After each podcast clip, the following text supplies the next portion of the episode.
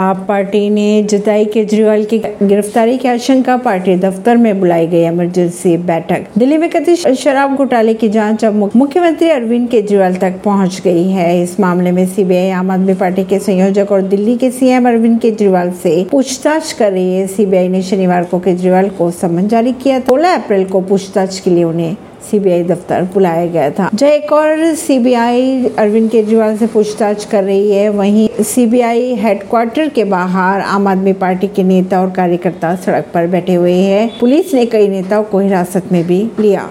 अगर आम आदमी पार्टी की बात करें तो तो आम आदमी पार्टी आरोप लगा रही है कि केंद्र सरकार राष्ट्रीय पार्टी का दर्जा मिलने के बाद दबाव में आ चुकी है, इसीलिए ये कार्रवाई की जा रही है। ऐसी खबरों को जानने के लिए जुड़े रहिए जनता से रिश्ता पॉडकास्ट से। परवीन दिल्ली से।